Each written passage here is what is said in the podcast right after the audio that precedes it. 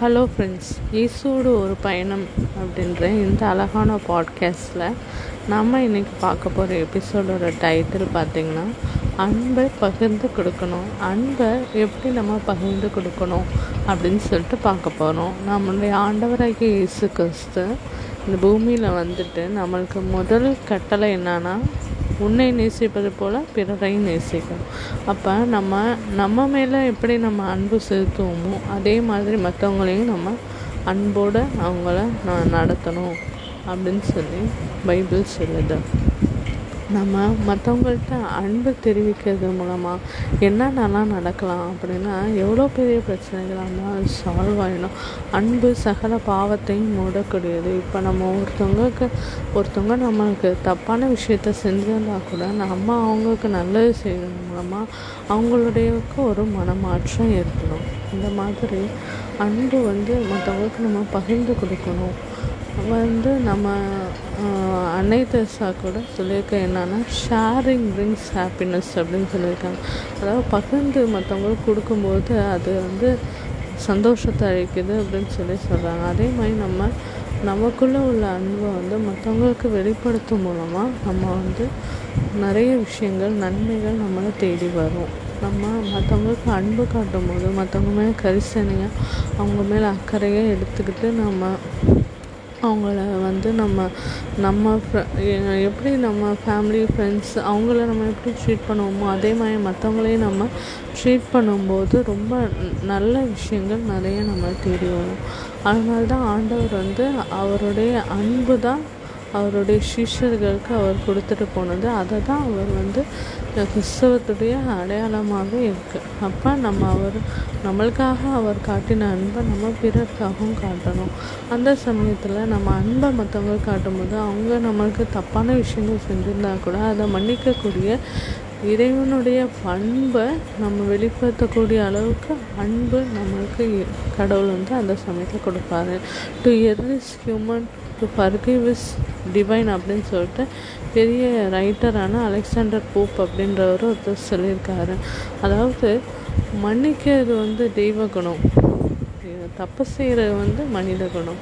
அப்போ நம்ம வந்து மற்றவங்க நம்மளுக்கு எதிராக எதுவும் செஞ்சுருந்தாங்கன்னா நம்ம அந்த சமயத்தில் மன்னிக்கும்போது எவ்வளோ பெரிய குற்றவாளியாக இருந்தாலும் அவங்களுக்கும் நம்ம மேலே வந்து ஒரு அன்பு ஒரு ஈர்ப்பு வர ஆரம்பிக்கும். அதனால்தான் ஆண்டவர் என்ன சொல்கிறாருன்னா ஒரு மனுஷனை எப்படிலாம் மன்னிக்கணும் அப்படின்னு சொன்னால் ஏழு எழுபது தரம் அதாவது எழுபது ஏழு எழுபது தரம் எழுபது தரம் கிடையாது ஏழு எழுபது தரம் மன்னிக்கணும் அப்படின்னு சொல்லி சொல்கிறாரு இப்போ நம்ம அன்புன்றது ஒரு இப்போ நீங்கள் ஒரு பர்த்டே பார்ட்டியில் உள்ள ஒரு கேக்னு வச்சுக்கோங்களேன் அதை எப்படி நம்ம பகிர்ந்து பீசஸ் போட்டு மற்றவங்களுக்கு கொடுத்து நம்ம அன்பை வெளிப்படுத்துகிறோமோ அதே மாதிரி தான் நம்ம அன்பை வந்து அது ஒரு அழகான உன்னதமான ஒரு பண்பு. அதை வந்து நம்ம அடுத்தவங்களுக்கு வெளிப்படுத்தணும்.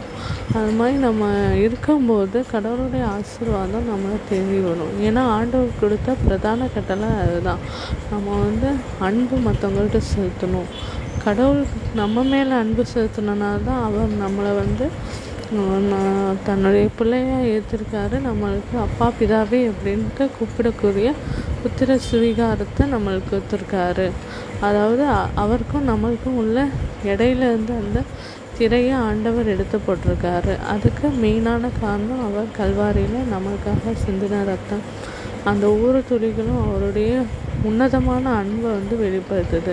அதே மாதிரி அவருடைய பிள்ளைகளாக இருக்க நாமளும் அன்பை மற்றவங்களுக்கு பகிர்ந்து கொடுக்கும்போது அன்பை வந்து அதிக அதிகமாக நம்ம வந்து வெளிப்படுத்தும் போது ஆவின் கனிகளான அன்பு அதில் மே மேலான ஒன்றா இருக்குது அதை நம்ம வெளிப்படுத்தும் போது நம்ம வந்து ஆண்டவரிடத்தில் வந்து நம்ம நிறையா ஆசீர்வாதங்களை பெற்றுக்கலாம். அதே சமயத்தில் நம்மளுக்கு ஒரு சோதனையான நேரம் நம்ம பிரச்சனையாக இருக்கும்போது நம்ம ஒரு உதவி கேட்டு அழையும் போது கடவுள் நம்மளுக்கு மற்றவங்களுடைய கண்களில் கிருபையும் தெய்வம் வந்து நம்மளுக்கு கிடைக்கும்படி ஆண்டவர் செய்வார். அதனால் ஃப்ரெண்ட்ஸ் அன்புன்ற இந்த மெயினான ஒரு விஷயத்த எப்போதுமே மறந்துடாதீங்க நீங்கள் அன்பு வந்து நீங்கள் எப்படி ஆண்டவரை நம்ம நேசிக்கிறோமோ ஆண்டவர் எப்படி நம்மளை நேசிக்கிறாரோ நம்ம எப்படி நம்மளே நேசிச்சுக்கிறோமோ அதே மாதிரி மற்றவங்களையும் அப்படியாக வச்சு பார்த்து நம்ம அவங்கள்ட்ட பழகணும். நம்ம அவங்களுக்கு எந்த ஒரு தப்பான விஷயங்களும் செய்யாமல் பண்ணுறதுக்கு அன்பான ஒரு உள்ளம். எனக்கு வந்து தாங்க அப்படின்னு சொல்லிட்டு ஒவ்வொரு நாளும் ஜெபம் பண்ண மறந்துடாதீங்க ஃப்ரெண்ட்ஸ் இன்னொரு அழகான ஒரு டாப்பிக்கில் உங்களுக்கு வந்து பேசுகிறேன் until bye friends. Take care.